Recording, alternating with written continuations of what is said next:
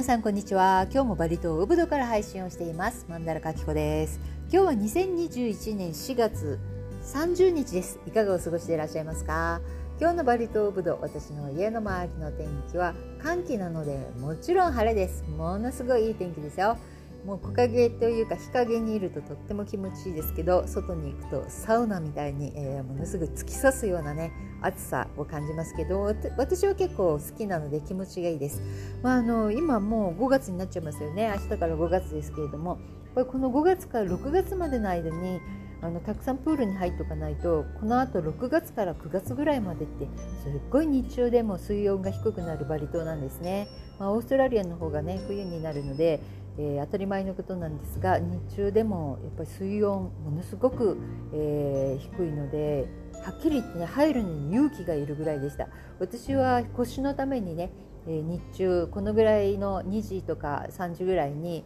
え、1時間ぐらい泳いでいた時期があるんですけれども、あのー、6月ぐらいからは本当に寒くてスウェットスーツをね日本から持ってきてもらってそれを着て入っていたぐらいですよ。本当に寒いんです。まあ、人によって体感温度違うとは思うんですけれども、うちの主人ももちろん寒いというふうに言ってましたなのでね入るならこの1ヶ月ぐらい、えー、そんな感じがしますね、え、この2日間ね、えー、録音してなかったんですけれどもうん、昨日ちょっとあの友人たちとねいろんな話があったので、えお昼から、え夕方までずっとお話をしてたわけですけれどもやっぱり話の中心になってしまうのはやっぱりコロナのこの状況とかワクチンとか、えあとは、え日本に帰国する場合そしてこっちにもとまた戻ってくる場合っていう、え刻々とね毎日違う状況になっていてえー、いろんなニュースが飛び交っているので、まあ、今ね移動するのっていうのはとっても精神的に疲れる状況ですよね。なんですけれども4月の後半にこちらに戻ってきた、えー、バリに在住している友人そしてその友人はまた5月の後半になると、えー、日本に戻るということだったので、まあ、いろんな話を含めてね、え、みんなで話していたんですけれどもね。うんまあ、ここ1週間ぐらいあのインドの方がえー、コロナの 感染が拡感染が、ね、拡大してからというものインドネシアの方もとっても、うん、インド人の在住者の方とか、えー、インドから入ってこられるビジネスマンの方たちが大変多くいらっしゃるので、えー、大きな問題になっていて、えしかもすでにもうインドのその新しい、えコロナの菌の方がね入ってきてしまったということでとてもこうセンシティブになっているところがあるんですね。でまあ、あの空港でねその、インドの方々は現在2週間、えー、到着した後はホテルなどに、えー、自粛をしていただくという、えー、日本と同じ条件なんですけれどもまだ海外他の国から来る人たちっていうのは通常5日間ジャカルタの方で、えー、滞在自粛をするわけなんですけれども、まあ、これをねしなくていいからお金をちょうだいって言って裏口から、えー、出していた、えー、公務員の方だったらしいんですけれどもこのインドネシアの公務員の人たちが一応逮捕されたとそして2名この時にね、え捕まったんですけれども現在、うん、どんどん出てきているようですね数名いるというようなニュースが、え入ってきましたね。まあどうまあ、何にもしてないっていうわけはないと思っていたいましたけれども まったくもうこんな時にこんなことをっていう拡大のね手助けを手助けというんですか、え拡大の原因一つのね原因を作っていたというのがこの公務員という本当にねどうにもなんないよねって言ってもうちの主人とね今日もえー、ナシチャンプルを外で食べながらブチブチと2人でね気が付いたらねナシチャンプルも食べるので出てくるのから食べるのまで約もう10分もかかってないのに結局30分ぐらい座ってね2人で外を眺めながらそんな話をしていたわけなんですけれどもそして他にもね船でやってくるインドインド人の方もいればうん他のね、まあもっとひどいのはねこの,、うん、あのキミヤファルマというね大きな、えー、政府がやってる、えー、うん、大きな薬局薬製薬会社があるんですけれどもそこの従業員がね、うん、再利用したその、えー、コロナのね検査キットを使っていたっていうのでねもうこれ最悪の状況じゃないでしょうか12万4,000ドルを約、えー、稼いでいたらしいんですね。うんもう何とも言えないですね。もう本当に頭脳犯というか、どうやったらお金を稼げるかというのがねこういう状況下でもいつも考えている人たちがたくさんいるということでね、まあ、この人たちまだまだたくさんもしかしたら、えー、この従業員の方たちね、えー、グルがいるんではないのかなというふうにも思いますけれども一応このこういった件に関しては最長15年の懲役とか、えー、そうでなければ10万7000ドルの罰金。約この稼いだお金の倍ですね。ぐらいが、えー、大体あの罰金としてね払わなきゃいけないというかまあ普通は払える金額ではないんじゃないかなと思います。インドネシアのこの、うん、収入的にはね、まあ、ここででも大金持ちっていうのはもうものすごい大金持ちですからね。公務員っていうのもまあ日本では安定している職業ですけれどもここではなぜかねお金持ちの人が多いというね警察官の方も普通はお金持ちにどうしてなるんだろうっていうふうに思いますけれどもここではねとてもいい生活とかをしている方々が多いのでねこの公務員という、えー、意味がまた違うんでしょうね。職権乱用みたいな感じしますけれども、まあ、そういったわけでね、まあ、いろいろと、えー、ゆるゆる権益をいかに、えー、ねあのー、て言うんですかこうゆるゆる権益を抜けていかに簡単にこの国に入っていろんなところで遊ぶかというそういったねまたもう本当にお騒がせのロシア人たちの名前のニュースもねたくさんと上がってきました。えー、もうお話あんまりしたくないような内容の記事ばっかりなのでもう今回はね割愛させていただきたいと本当に心から思っています。え今言ったようなね、え内容のことが、えー、詳細が知りたいという方たちはねもうご自分でねご自身の方で、えー、ちょっとニュースをね調べていただければと思います本当に情けないですというかあのインドネシアっていうのは本当にあの道端にいる、えー、警察官の方とかね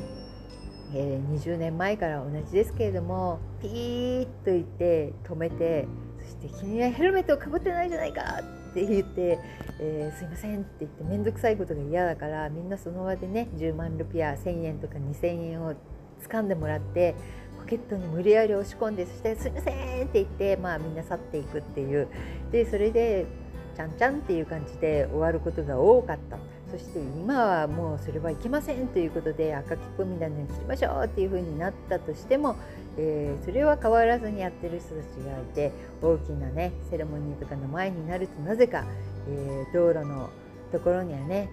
あの立っている警察官が多くなったりとかね、まあ、いろんなあのうん、怪しいというか、うん、不思議なね現象がたくさん起こるんですけどもねえー、まあそんなねインドネシアでもこのコロナというものに対してそして検査とかねそういうものでこうお金をここまで大きなお金をこのゆるゆる検疫で「はいどうぞ僕たちが案内したこっちから行ったらうんあの自粛ホテル自粛なしで済むよって言ったのはだいたい1人5万円とか6万円を徴収していたんですね。まあ、何人ねそれをやっていたのか分かりませんけれどもこのキミアファルマという、えー、大きな、ね、製薬会社の従業員の方たちこの再利用した検査キットを使ってまたそれを鼻に突っ込んでいたっていう、ね、もしかしたらそうかもしれないですね。それをしていたという、うん、これからなんか他の病気感染している場合もあるし、うん、このねポケットに入れてしまった額というのはものすごい何千万円。そしてうんなんかよくわからない状態ですね。本当にどうなっていくんでしょうかインドネシア。というわけでね、えー、あまりいいニュースが本当にないんですけれども、まあ、インドネシアというのは、うん、はっきりと私が見てる範囲では上がこうやってね汚いお金をねポンポン取ってみんなをあどうぞどうぞって言って別の道に案内して楽をさせていくというそういったやっぱり素質を持っている部分があるからうん。やっぱりこういう人々もねすごく簡単にお金を稼ごう簡単にお金を稼ごうっていう、えー、人が多くなってしまうのかなっていうふうにもちょっと思う部分はねたくさんあるんですね。なので、日本でね外国人だからこの商品はあの倍の金額になるとかそういったことってないですよね。はっきり言って、まあ、あるって言ったらちょっと問題あると思うんですけれども、うん、でもはっきり言ってバリとか、うん、そういうところっていうのは例えば市場に行って朝ね、えー、よくインドネシア語喋れない人とかもうすぐ分かるわけですからうん野菜の値段ね全然違う値段とかフルーツの値段とかねよくあるのは、うん、ああいう日本人が好きな、えー、マンゴスチンとかああいうのものすごい高く売っても日本人にとってはね、えー、日本で買うより安いからと思って安いって言って買っちゃうわけですね。そういった、うん、なんか小さな、うん、なんていうのかな、まあ、足元を見て、えー、お金をちょっと多くもらうとかそういった文化というんですか文化じゃないけれども なんかこういう習慣というかそういうものがやっぱりあるわけですよね昔からもうずっと昔から。これはねどうやっても私断ち切ることはやっぱり難しいんではないかなっていうふうに思います。例えばねここって、えー、例えば一つのもの、えー、美味しいデザートとか1個を、えー、村の中でねおばさんが1人売ったとしますよね。そうするとそこの周りの家の人たちっていうのはみんなもう嬉しいから買いに行きますでもその作ってるものを真ん前で見ながらみんな待ってるわけですけれどももう隣の人たちはそれと同じものを作ることをもうすでに考えてるわけですよねそうすると隣の家もそして隣の家もその一番最初に始めた人が、うん、とてもいい、えー、利益を利益をっていうか、うん、あの販売をね、えー、していると思うと次の家も次の家も次の家もなって結局は最後にはね村全体がその同じものを売っているっていう状況が続くわけですよ。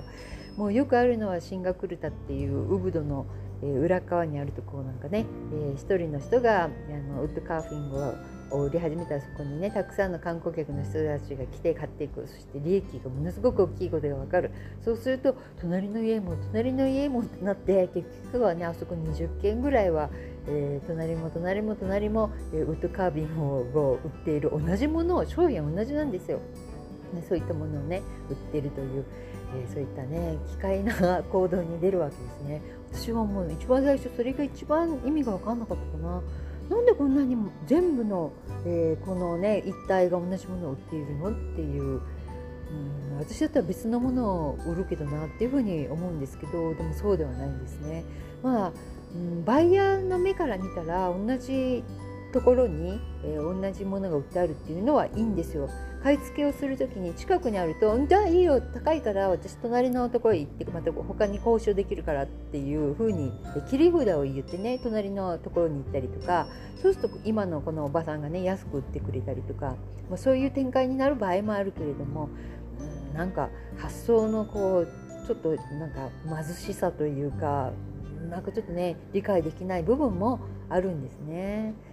まあそういったわけでねまあこんなことばっかり言っててもしょうがないけれども、うん、でもねもうちょっとねきちんとしようよっていうやっぱモラルっていうのは常識というものでなくてやっぱりモラルですよねこの心の中の、えー、持っているものっていうのはやっぱりもうちょっとね、えー、お金と切り離した部分でもうちょっと綺麗であってもいいんではないかなっていうふうにも思いますね。というわけで、えー、まあ、ちょっとね、え不服な部分もあるマンダラカキコですけれども、まあ、今日も楽しく私はちょっと夕方も今日はあのお外を歩いてこようかななんて思っているんですけれども、まあ、楽しくね過ごしていきたいと思います。というわけでまたお会いしましょう。それではさようなら。またね。良いゴールデンウィークをもういろんなものを作ったりいろんなものを見て楽しんでくださいね。もちろんお香も忘れずに。それではさようなら。バイバイ。